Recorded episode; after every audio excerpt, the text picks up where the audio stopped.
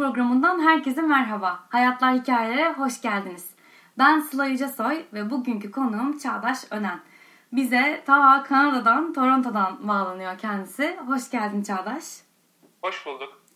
Herkese ee, merhaba. Biz Çağdaş'la e, ta seneler öncesinden tanışıyoruz. Benim Yandex'te çalıştığım dönemden. Ee, ben Yandex'e girdiğim zaman orada pazarlama müdürüydü. Ee, kaç sene kalmıştın Yandex'te Çağdaş? Şöyle esasında 2011 yılı Haziran ayında başlamıştım. 2015 Eylül'e kadar yaklaşık 4,5 seneye yakın e, bir Yandex macerası oldu. 4,5 sene kağıt üzerinde ama hissedileni herhalde bir 9-10 sene olmuştur diyebilirim. O yoğunluk, e, o koşturma, tempo e, çok heyecanlı bir yolculuktu. Hatta o dönemde 2011 yılının herhalde sonlarıydı. Yandex'in yeni bir ürünü için video çekecektik. E, o dönemlerde sen e, freelance olarak çalışıyordun. O projede beraber çalışmıştık. Arkasından o projede seni e, Yandex'te aramıza dahil etmişti. Evet öyle olmuştu. Ben hatırlıyorum zaten e, Bulut aramıştı beni. E, Halkla İlişkiler Müdürüydü değil mi? O da şeyde Yandex'te. Evet.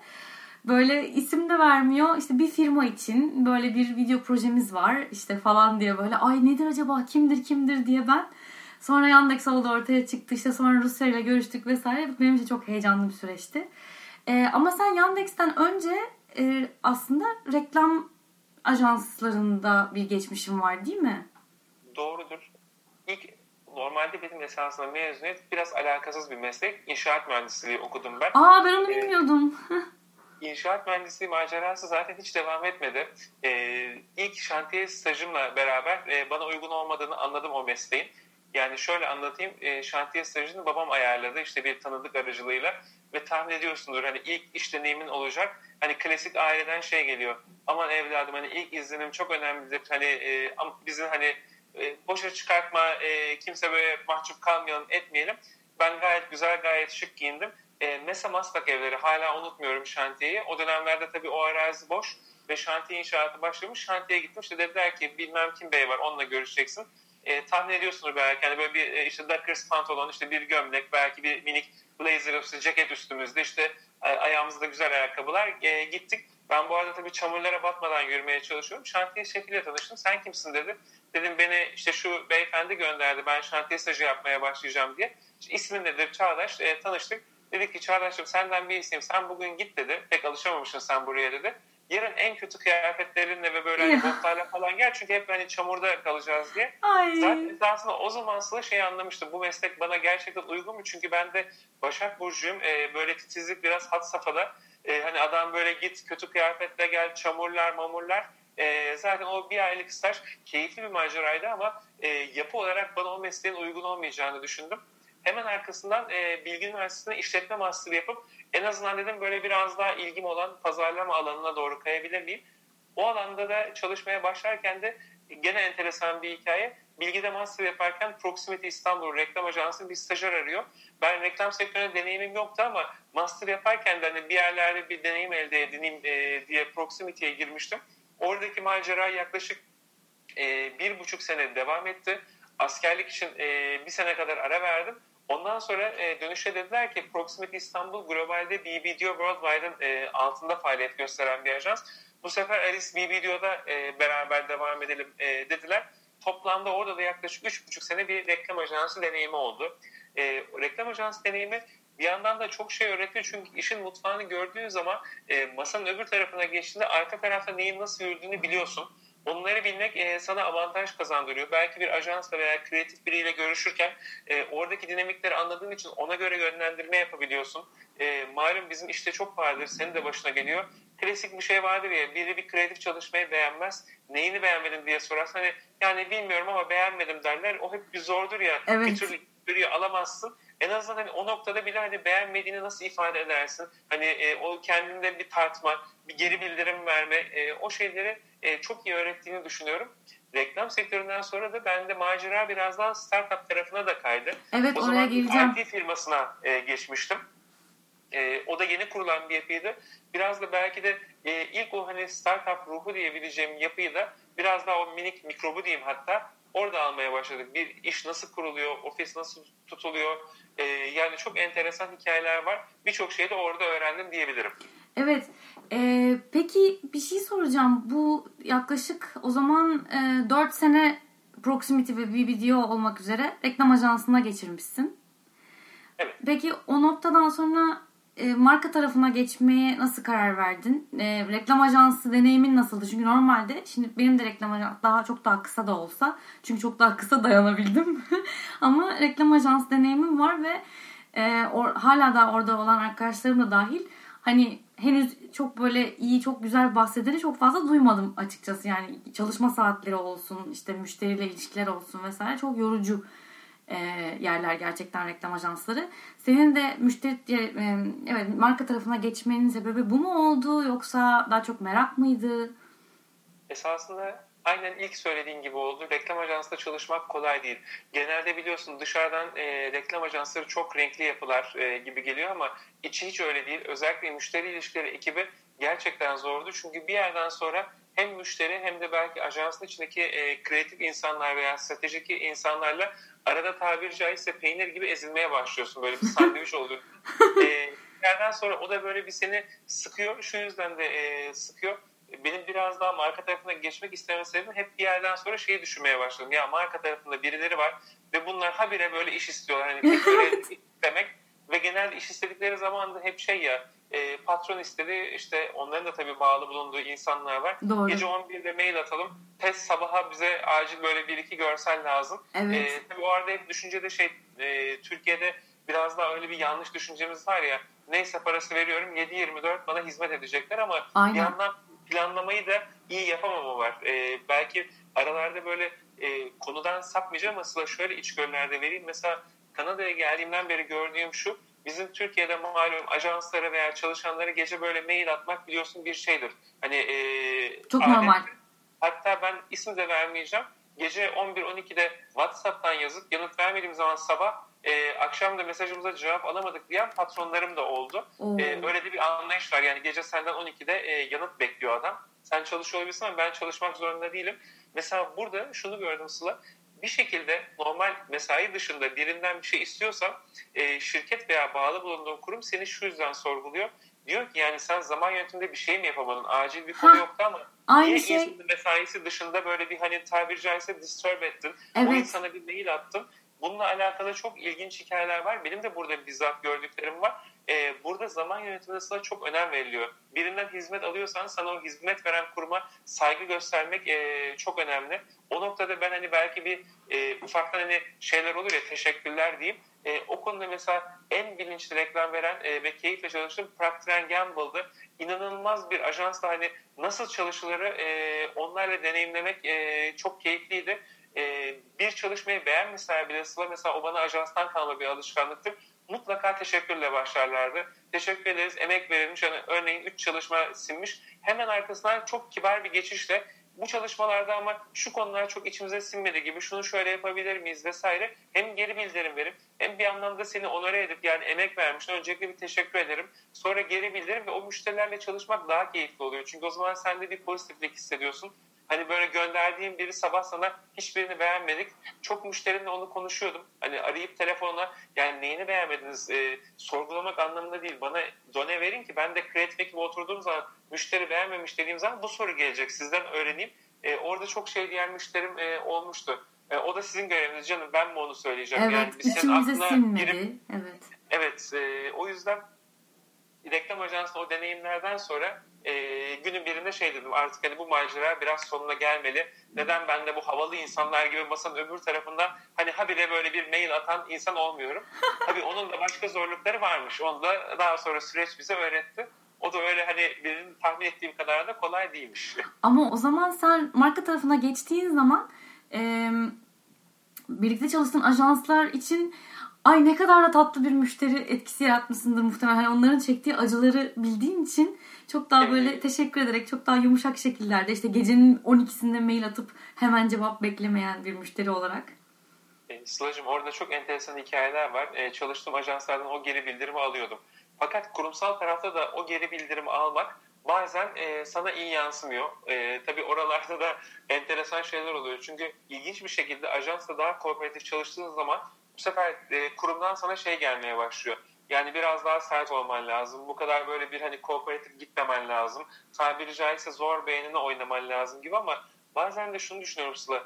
E, tamam hani o da bir geri bildirimdir ama günün sonunda iş hayatında benim en, en azından deneyimlediğim bazı işlerin hızlı akması lazım. Ve o noktada belli orta noktaları buluyorsan hani onu böyle sahiplenip ilerleyip başka projeye geçmek lazım. Biz o anlamda da hani süreçleri bazen verimli yönetemiyorduk. Bazen beğendiğimiz şeyleri sırf ajans bir kere daha çalışsın diye böyle kendimizce bir tiyatro veya triplere girip biraz daha uzatıyorduk ama çalıştığım ajanslarla çok olumlu çalıştım.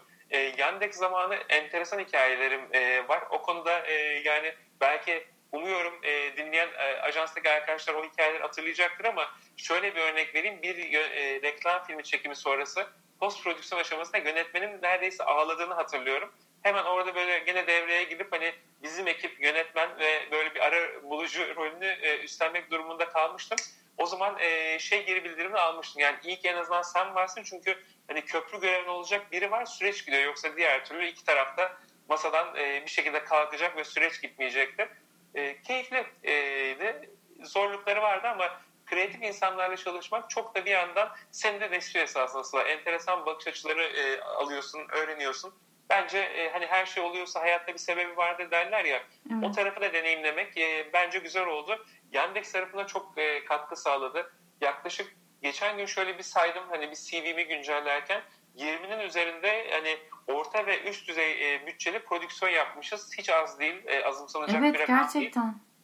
değil. E, belki de hani o çalışmaların da bu kadar hızlı ve seri çıkabilmesinin sebebi diğer tarafta da hani e, neler döndüğünü bildiğim için belki de o süreçleri daha iyi idare edebilmiş ben, oldum. Bence ben muhakkak öyledir. Çünkü ne yapılabilir ne yapılamaz. Mesela e, biz üniversitede e, tasarım okurken işte bize web tasarımı da gösteriyorlardı. Normal el çizimi de gösteriyorlardı. Üç boyutlu tasarım da gösteriyorlardı. Bazılarımız isyan ediyordu ve mecburiydi bu dersler seçmeli değil.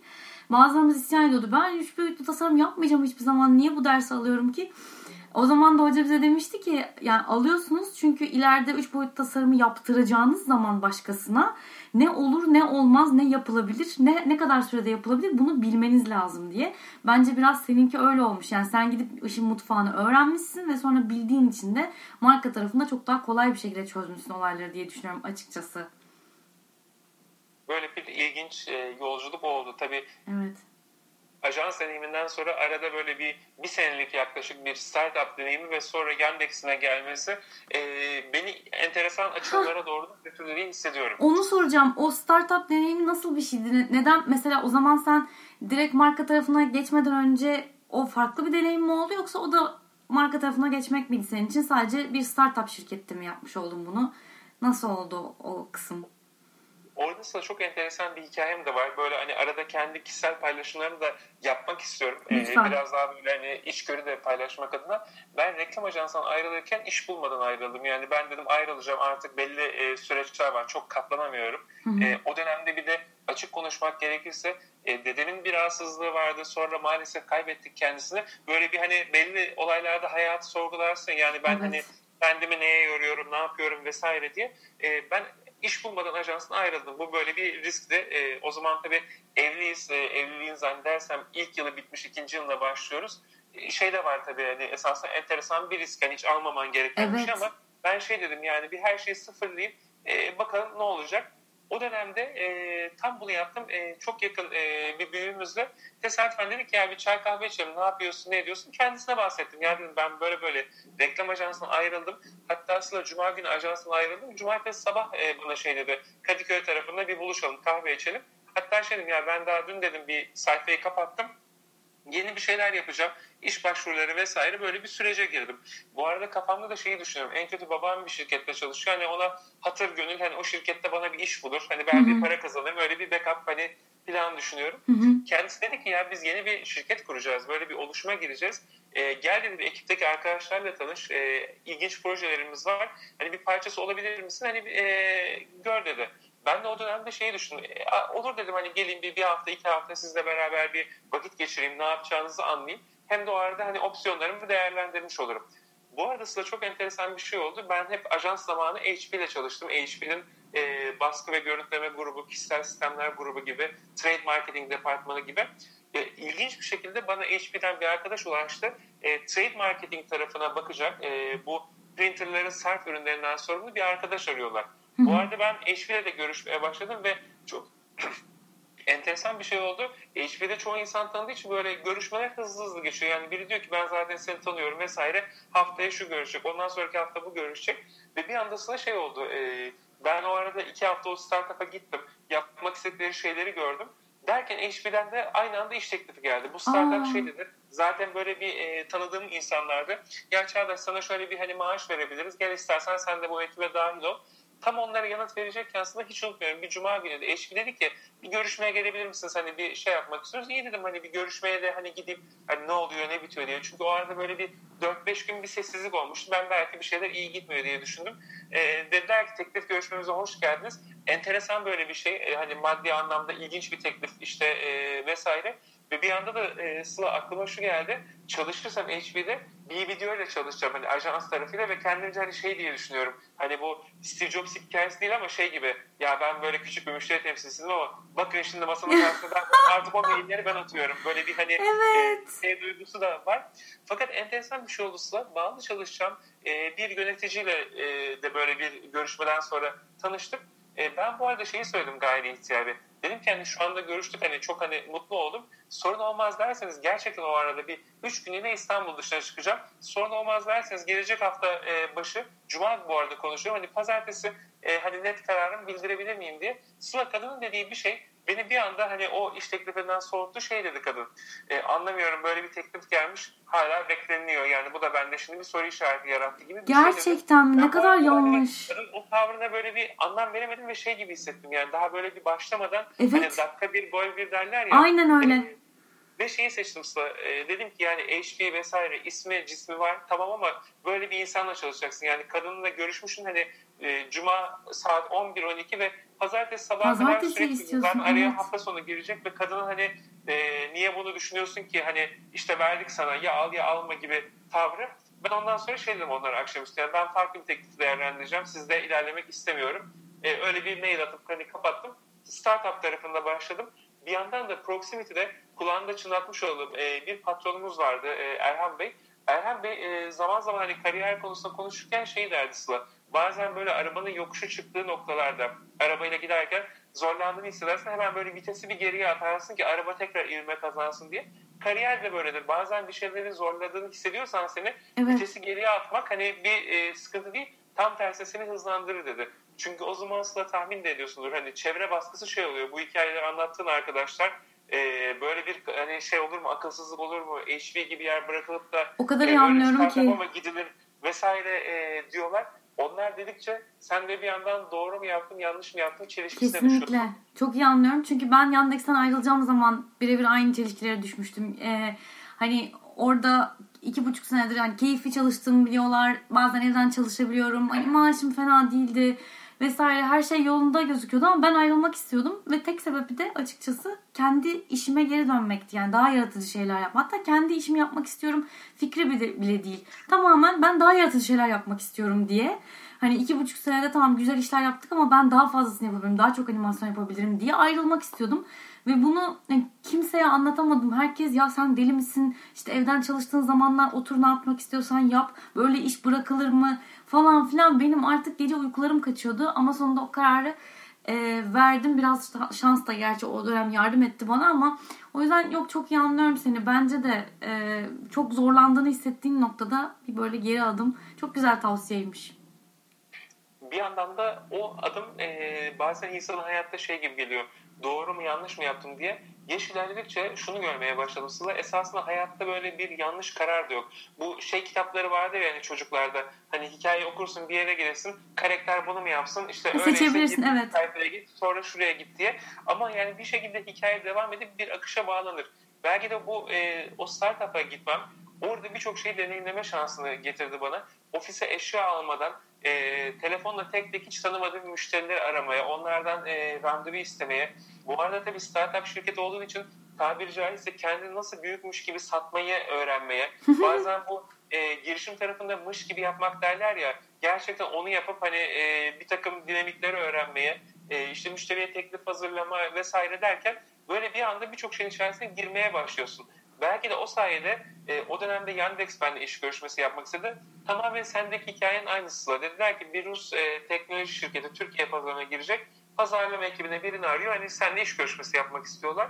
E, bu arada ben o zaman Yandex'in bir e, arama motoru olduğunu bilmiyorum. Hiç hayatımda ismini duymamışım. e, tamam tamam diyorsun hani bir gideyim görüşelim neymiş.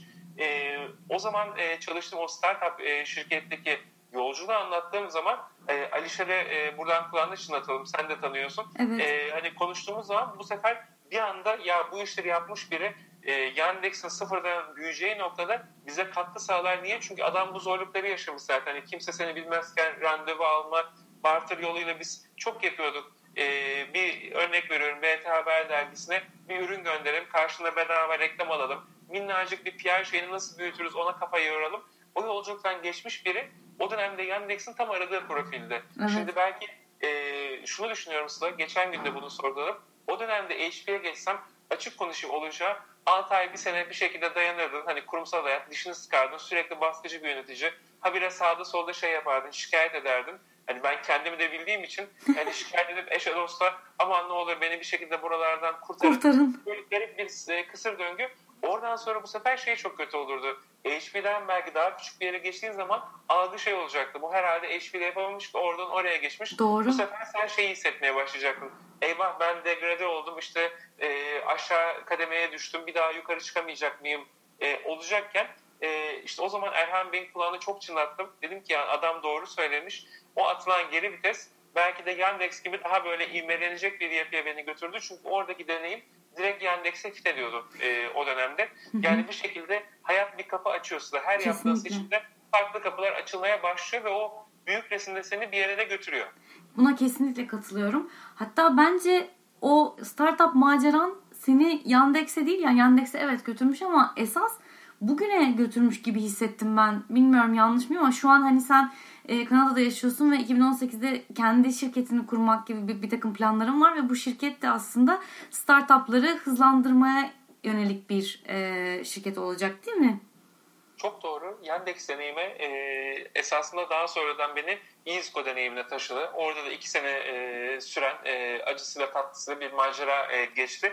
Ama o dönemlerde Yandex zamanından başlayan, belki öncesinde startupla başlayan, Yandex'e devam eden, EasyCode'a girişimlerle çalıştığımız Easy Start programıyla beraber biraz zirveye çıkan o girişimcilik dünyası 2018 yılı içinde olduğumuz bu yılla beraber benim tarafta yepyeni bir oluşuma daha e, gündeme getirdi.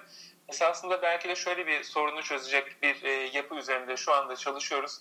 Yakın zamanda bunun iyi haberlerini de yine e, umuyorum e, e vereceğiz. E, günümüz e, iş dünyasında özellikle girişimci tarafında temel problem anlamlı iş ilişkisi kurmak. Sadece girişimci tarafı da değil, kurumsal firma olsun veya farklı yapılarda hepimizin aradığı bu. Özellikle global ölçekte e, anlamlı iş ilişkileri bulmak ve bu iş ilişkilerini kurarak işimizi büyütmek istiyoruz. E, ben de bu noktada biraz daha katalizör rolü oynayacak, e, özellikle uluslararası ölçeklenmeye yönelik bir yapı üzerinde çalışmaları yaptık ve artık e, bu yapının biraz daha kuruluş ve hızlanma aşamasına doğru e, Türkiye'den de bir iş ortağımızın e, ve yatırım desteğiyle kendilerinin e, devam ediyor olacağız. Heyecanlı bir yolculuk başlıyor. Yine işte esasında büyük resim derken onu kastediyorum. O dönem küçük küçük küçük hani gelen adımlar bir yerden sonra bir kar topu etkisine doğru da dönüyormuş. Ben hayatta hiç onu hani başıma gelir mi diye düşünüyordum. Gerçekten geliyormuş. Ee, Türkiye'de zaman zaman destek verdiğim, ucundan tuttum minik minik projeler, girişimcilik yarışmaları vesaireler oluyordu. Onları yaparken yakın çevreden şey diyen çok vardı. Ya bu işlere vakit ayrılır mı diye. Çok basit bir şey söyleyeyim. O dönemde kurduğum e, dostluklar, bağlantılar, e, mailleşme, arada hal hatır sorma derken e, bu yayını yapıyoruz. Bu yayın öncesinde yaklaşık bir haftalık bir San Francisco ziyaretim oldu.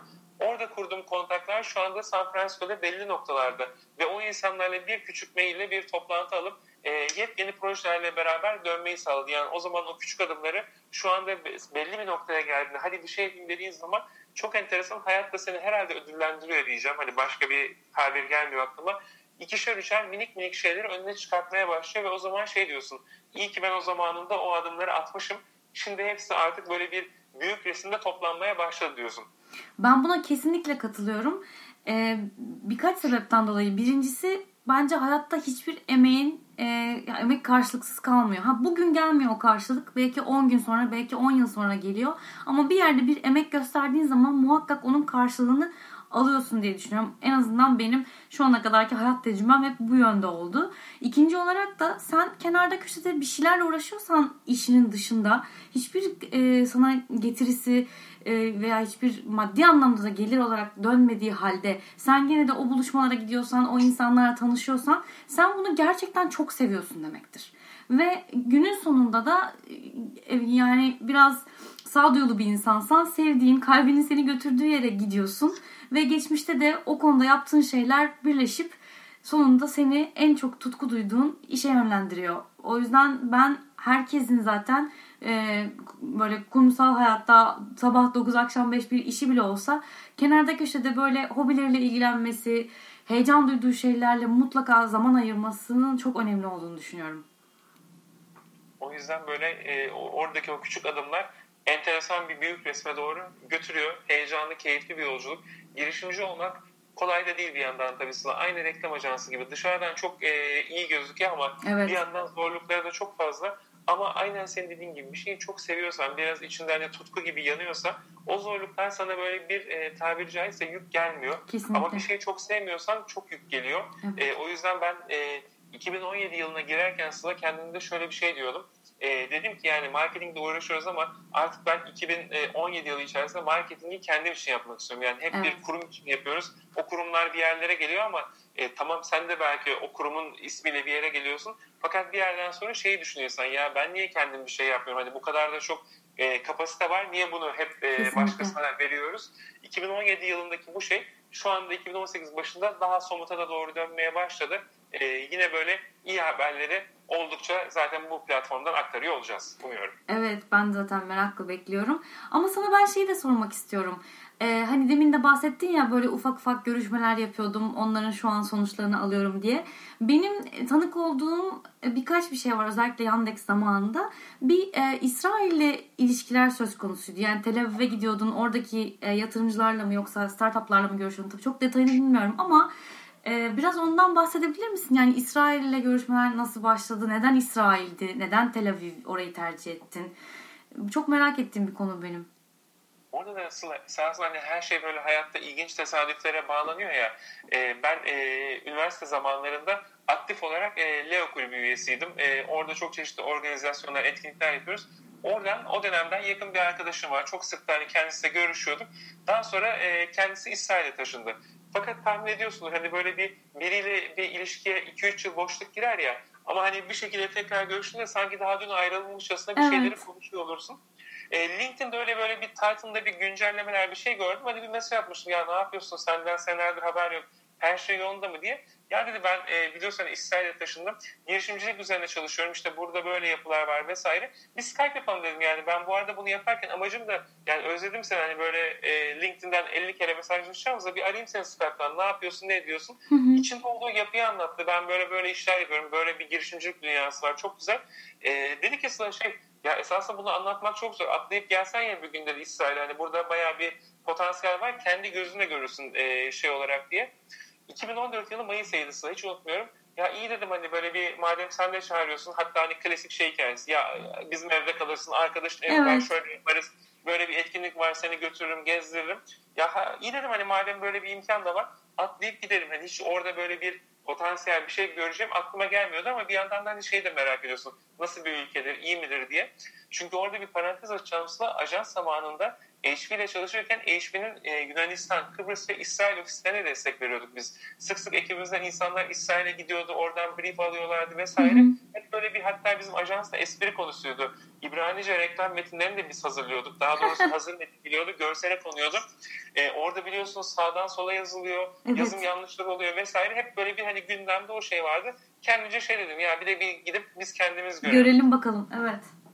O gidişle beraber Sıla orada kurduğumuz bağlantılar dedim yani bu girişimcilik denilen olay burada almış yürümüş hani e, bakıldığı zaman e, coğrafi anlamda küçük, nüfus anlamda küçük bir ülkenin girişimcilikle beraber nasıl böyle bir e, büyük hale geldiği, oradaki o girişimcilik mindset'i çok ilgimi çekmeye başladı. Orada kurduğum bağlantılarla beraber onlara belki sıra zamanda yaptığım küçük favorlar diyeceğim. Yani mesela tanıştığım biri ya Türkiye'de ben de şöyle birini arıyordum. Aa iyi benim arkadaşım seni onunla tanıştırayım, bununla tanıştırayım derken ilginç bir hikaye oldu sıra bir e, yatırım arayan girişimciyi ben bir yatırımcıyla tanıştım. Yine yabancı İsrail seyahatime tanıştım. Japon bir yatırımcı. Konuşurken e, böyle bir tanıştırma yaptım ve oradan da o e, girişimcimizin yatırım almasını sağladım. Ondan sonrasında enteresan bir şey oldu. O kişi her yerde beni anlatmaya başlamış. Ya ben bir Türk'le tanıştım, beni şey yaptı, yatırımcıdan yatırım aldık, şöyle oldu derken orada böyle e, güzel dostluklar, bağlantılar kurmaya başladı. Esasında girişimcilikle uğraşan herkesin de bence bir kere gidip görmesi gereken bir ülke. Hatta Saul Singer diye e, çok ünlü bir yazar var. Onun Startup Nation isimli bir kitabı vardır. Ben hep e, girişimcilerle konuştuğumda onu söylüyordum. E, hani bu işin bir anlamda en temel kitabı gibi. Hmm. Çünkü orada bir girişimcilik nasıl yapılıyor ve ülke olarak İsrail nasıl girişimcilikte ilerlemiş onun ipuçlarını veriyor. E, ve o açıdan e, çok ilginç gelmişti. 2014 yılında o başlayan o macera hala oradaki bağlantılarla e, çeşitli projeler vesairelerle devam ediyor. Ama e, özellikle Sıla şunu söylemek istiyorum. E, bizden temel şöyle bir farkları var ve o beni her zaman etkiliyor.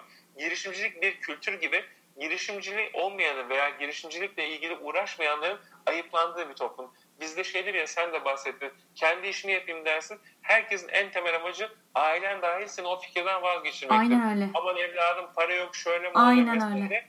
Bir yandan e, devlet biliyorsun KDV'dir, gelir vergisidir %38'ine 40'ına her neyse daha ilk günden ortak olur. Sen daha hesap kesmiyorsun ama en ufacık faturanda hani biraz şey gibi ya ben bir payımı alayım da kendimi garantileyeyim. Aynen. O yüzden kimse girişimci olmaz. Şimdi yeni yeni Türkiye'de bu anlayış biraz kırılıyor. Hala kırılmadı. Fakat o ülkede sıra çok enteresan insanlarla tanıştım. Bir hikaye anlatayım.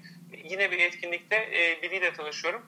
E, zannedersem Morgan Stanley'de firmanın adı. Veya e, çok büyük bir yönetim danışmanlığı firması diyelim. İsviçre'deki ofisinde direktör adam. E, adam şeyi söyledi. E, kendisi direktörlük yaparken aynı zamanda uçak sanayine yan parça üreten bir startup kurmuş. Aynı zamanda onu yönetiyor. Wow. Eşi e, yine aynı şekilde İsviçre'de bir firmada çalışırken aynı zamanda bebek ürünleri satan bir e-ticaret sitesi açmış. İşte ne bileyim e, İsrail'den İsviçre'ye ürün satıyor. Adam dedi ki Sıla biz de İsviçre'den e, sıkıldık buraya geri döneceğiz. Ben de gayri ihtiyari yani şimdi Türk mantığı anlamıyorsun ya evet. şey soruyorsun. Yani İsviçre'den bir insan niye sıkılır? Niye sıkılır aynen. Hani cenevresi güzeldir işte jötle diye bir şey vardır işte saatleri çikolatası. Hani böyle bir e, peaceful ortam geliyor aklına. Adam şeyi söyledi Sıla dedi ki yani bizim esasında kültürümüz hep risk alma, bir şeyleri challenge etme ve bununla kendi geliştirme üzerine. Ben de, de çocuklarımda şeyi görmeye başladım. Bunlar Avrupalı gibi oldular. Tamamen safe oynayalım. Hiç risk almayalım. Hani tam İsviçre mantığı. Ya. Her şey böyle peaceful olsun. Adam dedi ki benim çocuğum böyle yetişirse bu ülkeye döndüğümüzde başarılı olamaz. Bizim kültürümüzde bu yok. Eşine diyor ki bizim bunu bırakıp atıyorum ben tayinimi isteyeyim. Biz telefon ofisine geri dönelim ve eşi kabul ediyor. Hani normalde Çok enteresan. bir insan eşine bunu söylese eşi der ki delirdin mi sen? Delirdin mi sen? Orta Doğu'ya geri dönülür mü? Ama eşi de diyor ki çok doğru bir noktadan şey yapıyorsun. Mesela o adam transfer istemişti sana şey diyordu. Ben hani buraya geri döneceğim. Çünkü çocuklara hani baktım orada hani e, adam çok enteresan bir tabir kullandı. Şey dedi hani tabir caizse hani böyle iyice yumuşak oldular dedi. Kastettiği şey böyle hani challenging değiller. Hani çok soft oldular. Hep easy going işte hani şeydir. Hani e, adam ondan rahatsız olmuş çocuğunda. Hani e, statikoya direnmiyor. Challenge'ları almıyor. Bu çocuk o zaman hani burada başarılı olamaz. Böyle bir mantıkları var aslında. Yani girişimci olmayanı tabiri caizse dövdükleri bir ülke orası. Çok enteresanmış. Hiç bilmiyordum İsrail'in böyle olduğunu. Vay. Peki e, sonra sen e, bu, bu esnada Yandex'te çalışıyorsun. Sonra Yandex'ten ayrıldın işte EasyCo'ya geçtin. EasyCo sen geçtiğinde zaten bir startup'tı daha çok. Sen senle beraber çok büyüdü yanılmıyorsam. E, sonra da Kanada şu an Kanada'dasın. Bu Kanada kararı nasıl oldu? Neden Kanada'yı tercih ettin? Orası girişimciler için sence nasıl bir yer? Şöyle esasında Kanada'da e, bizim akrabalarımız vardı. Benim çocuklukta arkadaşlarım vardı. Kanada hikayelerini biz de 2007 yılında bir kere gelmiştik kendimiz görmüştük. Hı hı. Orada esasında yurt dışı kararı almamızda iki temel etken vardı. Bir tanesi bir yerden sonrasında biz de şeyi aramaya başladık. Yani bir yurt dışı deneyimi yaşamak gerekiyor. Evet. Ee, çok enteresan bir deneyim. Kolay bir deneyim olmasa da herkesin bir kere bir yaşaması lazım ki e, hani o bir duyguyu hem tatmak hem de buralarda neler oluyor onları öğrenmek adına. Fakat ikinci motivasyonumuz da özellikle eğitim oldu. E, bizim kızımız da e, ilkokula başlayacak. E, şu anda her ne kadar anaokulunda olsa da biz onun e, biraz daha yurt dışına eğitim almasını, eğitimin iyi olduğu bir yerde e, bulunmasını evet. istedik. O yüzden böyle bir e, karar aldık esasında her ebeveynin e, alacağı gibi. Evet. E, biz onun öncesinde tabii altyapısını yapmıştık e, ve belli o altyapıyla beraber e, buraya doğru yolculuğa çıktık. E, Kanada ülke olarak güzel bir ülke. Girişimcilik anlamında esasında enteresan fırsatları var. Toronto Kuzey Amerika'nın dördüncü büyük şehri. Normalde Sıla esasında bunu insanlara hani sorsak Kuzey Amerika kıtasında, Amerika ve Kanada'yı düşünün. Dört tane büyük şehir sayın. Herkes herhalde işte New York, Chicago, işte San Francisco, Los Angeles diyecek. Aynen öyle. Ama Toronto'nun dördüncü olduğunu ben de bilmiyordum. Yani evet. hem nüfus hem hani büyüklük açısından e, bu şekilde. Hmm. Bakıldığı zaman girişimcilik anlamında da şu anda yapılan bir takım e, puanlamalarda tabii ki Silikon Vadisi zirvede olsa bile e, dünyada gelişmekte olan e, girişimcilik merkezlerinden birisi de Kanada olmaya başladı. Hı Hemen Toronto'nun yaklaşık bir buçuk iki saat dışında Waterloo diye e, Amerikan sınırına yakın bir e, kasa, e, şehir var. Burada e, Kanada'nın iyi üniversiteleri var ve teknoloji merkezleri var. Toronto ile Waterloo arasındaki bölgeye şu anda Toronto Waterloo koridoru deniyor. E, burada e, çıkan startup sayısı ve bunların aldıkları yatırımlar e, hatırı sayılır bir noktaya gelmeye başladı. Burada da e, Toronto esasında kendini girişimcilik anlamında çok geliştiriyor. Hı hı. Şöyle örnek vereyim. E, Google'ın e, Sidewalk Labs diye bir e, projesi var. Bir yan şirket de diyebiliriz buna. Onlar akıllı yaşam üzerine Toronto'da şu anda bir proje yapmaya başladılar. E, ilk defa Toronto'da yapıyorlar bu projeyi çünkü burada esasında bir gelişim olduğunu görmüşler. E, tabii ki genç bir nüfus var burada. E, teknoloji yeteneği, e, onlar teknoloji talent diyorlar. Ciddi anlamda talent var. Çünkü çok göç alan bir ülke. Özellikle Hindistan'dan, Asya tarafından çok göç alıyor ve oradan teknik insanlar çok geliyor. O yüzden örnek veriyorum bir developer vesaire bulmak buralarda e, gayet kolay. Türkiye'de bu işi mesela çok iyi yapan insanlar var ama ulaşamıyorsun. Herkes evet. onların peşinde ama burada hani abartısız konuşayım bir startup etkinliğine gitsen kimle konuşsan herkes bir şekilde developer. Gerçekten yani burada tam tersi çünkü burada bütün startup etkinliklerinde herkesin sadece fikri var ama kimse kod yazmayı bilmiyor. Ee, burada çok kod yazan insan var, çok teknik kökenli insan var. Bu anlamda Toronto gelişmekte olan e, bir e, ekosistem. E, hemen bir örnek vereyim. Burada DMC diye bir girişim hızlandırma programı var. Ryerson Üniversitesi'nin bir programı. Mesela DMZ de şu anda dünyanın en büyük girişim hızlandırma accelerator programlarından bir tanesi. Hatta şu anda 2017 yılı puanlamalarında bildiğim kadarıyla dünyanın en büyük programı haline de geldi. Şimdi bunları şu yüzden anlatıyorum. Farklı bir noktaya değineceğim. E, bu tarz e, tabiri caizse potansiyel varken de Kanada enteresan bir şekilde çok alçak davranıp bunları ön plana çıkartan bir ülke değil. Evet. Ve buna rağmen hani geldiği nokta bu. Ama yavaş yavaş da artık e, ciddi anlamda startupların ilgisini çekmeye başladı. Hı hı. Tabii hayat yolculuğu bizi buraya getirdi ama buraya getirmesi de bence güzel oldu. Genelde çünkü Sıla ben hayatımda şey görmeye başladım. Bu da herhalde bir işarettir diye düşünüyorum. Hep böyle büyümekte olan yapılar içerisinde yer aldım. Sanki hayat hani belki bana öyle bir e, vizyon veya hani rol biçmiş diyeyim. E, önceki o startup sonra büyümekte olan Yandex, büyümekte olan EasyCo derken Şimdi belki de girişimcilik anlamında hani popülerliği büyümekte olan Kanada'da kendimizi bulduk. Aynen. Belki de böyle yapılarda olmak hani e, hayatımıza e, e, o açıdan e, mutluyum. Çünkü belki de ben de şey seviyorum diye düşünmeye başladım. Tanık o tarz yapılarda katkında bulunmak, o katkının evet. etkisini görmek e, seni belki de daha mutlu ediyor. Büyük hani firmada e, görece olarak küçük bir çarkın parçası olacağını belki de hani o çarkın içerisinde daha aktif oluyorsun her yaptığın çalışmanın etkisini herkese sen görüyorsun. Belki de o beni mutlu ettiği için e, Kanada'ya e, geldik ve e, üçüncü ayımızı burada bitirdik. Bence çok mantıklı söylediklerin. Yani e, büyümekte olan bir şeye tanıklık etmek, onun bir parçası olmak çok güzel bir fikir. Ben çok mantıklı bence dediğim gibi. Şey, e, yani 40 dakikaya ulaşıyoruz artık. Seni daha fazla yormak istemem ama son bir sorum olacak. E, sen şimdi bu startuplara destek olan bir e, şirket başlatmayı düşünüyorsun. Dolayısıyla epey bir tecrüben var bu startuplar konusunda. E, Türkiye'de de bir takım insanlar işte bir takım girişimlerde bulunmaya çalışıyorlar. Yapabiliyorlar, yapamıyorlar vesaire. Senin Türk girişimcilerde gördüğün en belirgin hatalar sence neler? Yurt dışında insanlar neyi yapmıyor da burada Türk girişimciler hata olarak yapıyor? Biraz bundan bahsetmek ister misin? Tabii esasında bence temel sorun şu. E, ben de açık konuşayım. Zaman zaman hani e, o belki de mindset'e e, hata olarak düştüm diyeceğim. Genelde girişimciliği e, kısa yoldan para kazanmak gibi e, görmemek lazım. Bizim öyle bir huyumuz var. Birçok insan inan girişimci oluyor. Sebebi Webrazi vesaire gibi yayınlarda büyük böyle paralar okuyorlar ya. Evet. Biz de o parayı kazanalım diye girişimci oluyorlar. E, ben orada sıla klasikten farklı olarak şunu söyleyeceğim. Şimdi burada bir yatırımcı vesaire konusunda şey der.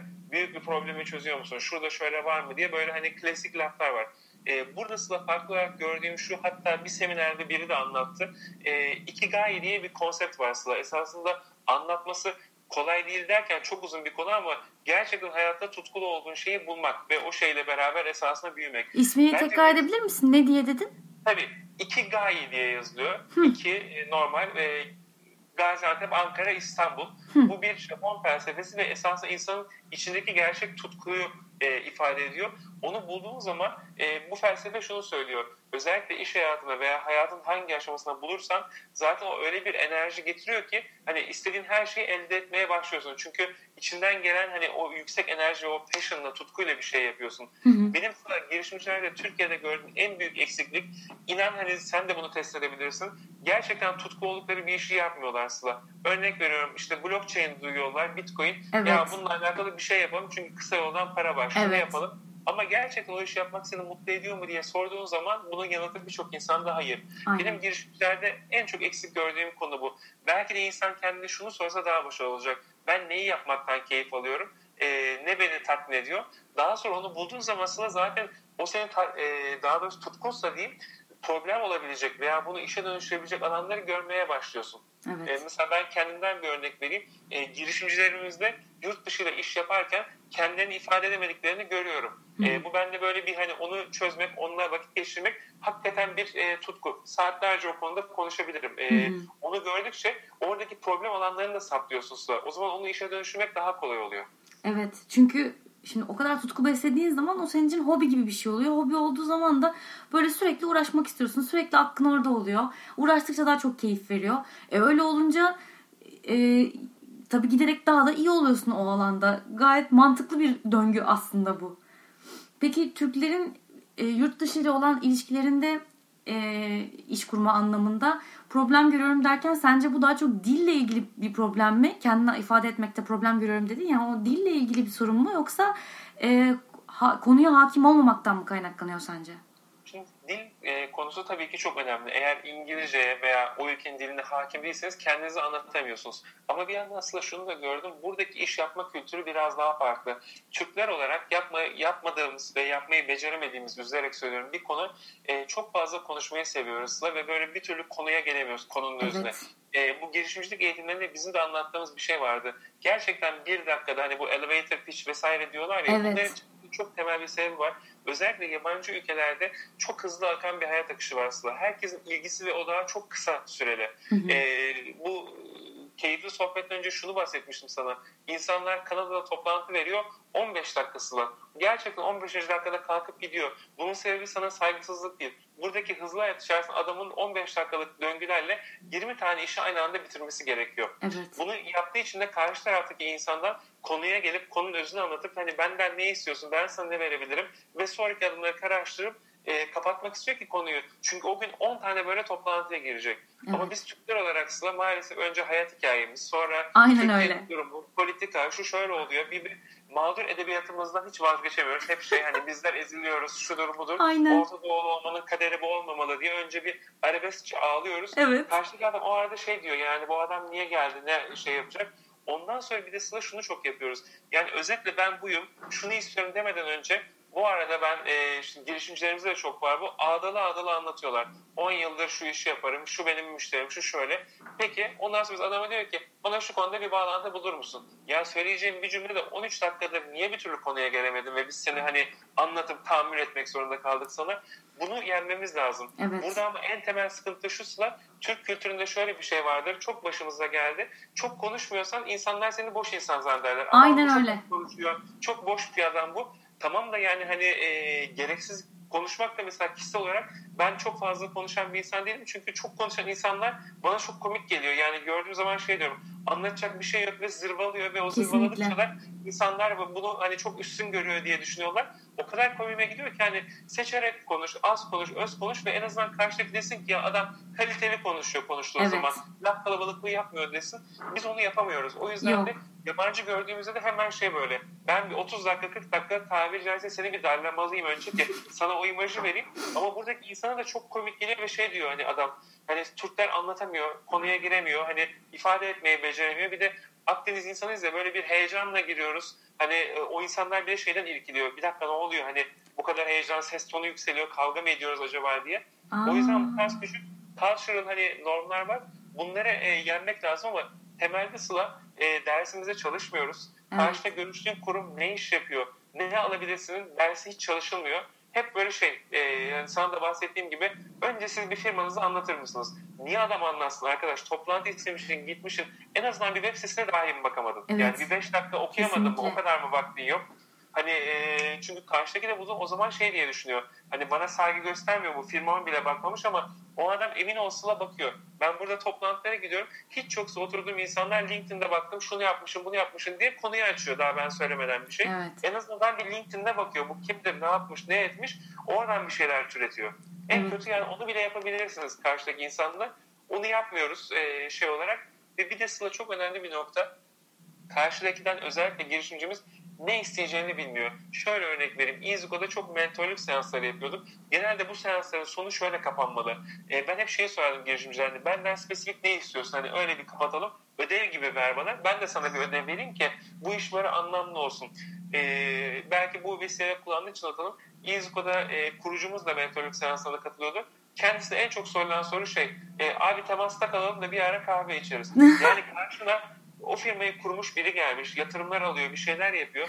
Yani adamdan kahve mi içmek istiyorsun? Şey hani ya bir kahve içeriz abi, sohbet ederiz. Niye adam şu anda karşında iste bir şey yani ben onu diyordum girişimcilere. Ya arkadaş en kötü şunu isteyin. Abi şu adam sana yatırım yapmış. Ne olur beni de bir tanıştırır mısın de. Şu adamla beni bir temasa koy da. Yani o kişi sana yardım etmek için bekliyor ve sen de orada bir şey istemeyip şey hani abi sen de kahve içeriz. Oldu yani herkesin de çok vakti vardı. Sen de 10 dakika konuştu da kahveye girecek. Hani utanmasalar konuyu şeye geçecekler. Bir rakı balık yapalım vesaire gibi. Yani böyle bir anlamsız e, sohbetlere girecek. O yüzden yani onu bile girişimcilerimiz istemiyordu. Ben şimdi şey yapıyorum Sıla, e, şöyle bir taktik. Buradan da bizi dinleyenlere de şey olsun karşıdaki insandan ne isteyeceğinizi bilmediğiniz durumlar olacak. Yani takılıyorsunuz. Orada da ben şöyle bir taktik geliştirdim. O kişiye diyorum ki senden bir konuda yardım isteyeceğim. Seni şu anda LinkedIn'den ekliyorum veya ekledim. Kontaklarına baksam e, işime yarayabilecek iki veya üç tane maksimum kişiyle e, beni intro edebilir misin? En azından aslında böyle Aa, şey çok oluyor. mantıklıymış evet. Tamam diyor. E, en azından aslında hani o kişilerle üç kişiye daha oluşuyorsun. Veya iki kişiye daha oluşuyorsun en azından hiçbir şey bilmiyorsan bunu iste yani. Ben bir kontak listene bakayım. 2-3 tane kişiyle beni tanıştır. Bir zahmet değil. Hani en kötü böyle konuyu bağlamak e, en doğrusu. Çok güzel bir tavsiye. Gerçekten hiç düşünmemiştim. Çok mantıklı. Ay Çağdaş'cığım yani neredeyse 50 dakika artık çok teşekkür ediyorum. Çok yordum seni ama çok keyifliydi. Böyle dö- kulaklarımı dört açıp dinledim resmen. Çok enteresan bilgiler verdin. Ee, ben çok teşekkür ederim bu keyifli sohbet için. Rica ederim ne demek. Ee, o zaman artık bu e, bu yıl içerisinde bu şirketle ilgili gelişmeler oldukça lütfen haberdar et. Hatta böyle birkaç ay sonra tekrar konuşalım. Tekrar anlat. Kanad'dan daha fazla hikaye anlat. Çünkü e, girişimcilik bence çok ilginç bir konu. Ben de şu an mesela e, startuplarla çalışmaktan en çok keyif alıyorum. O yüzden bu konuyu böyle sık sık konuşalım isterim eğer sen de istersen. Tabii ki. Çok keyif alırım. Ee, çok güzel bir sohbet oldu. Umarım bizi dinleyenler de aynı keyif almışlardır. E, bu vesileyle sana çok teşekkür etmek istiyorum e, bu keyifli zaman için. Her zaman. Peki e, dinleyenler sana ulaşmak isterlerse nereden ulaşabilirler? Facebook mu tercih edersin yoksa e-mail adresimi vermek istersin? Hani soruları olursa vesaire. Tabii ben buradan kişisel e-mail adresimi paylaşabilirim esasında. e, çakdas onen e, ordunide edinenide at gmail.com Aynı zamanda bir isteğim var. E, LinkedIn'den de lütfen eklesinler ki oradan da hani temasta kalıyor oluruz. Direkt Çaklas Onen diye e, şey yapabilirler. Hı hı. Benim e, dinleyicilerimizden bir özel isteğim daha olacak. E, Twitter'da e, kullanıcı adım at Çaklas Onen. E, eğer bu e, sohbetten keyif aldılarsa Lütfen bu güzel şeyleri Twitter'da paylaşalım. Ama keyif almadılarsa olumsuz şeyleri Twitter'a taşımayalım. Özel olarak mail ilerleyelim. evet aynen öyle.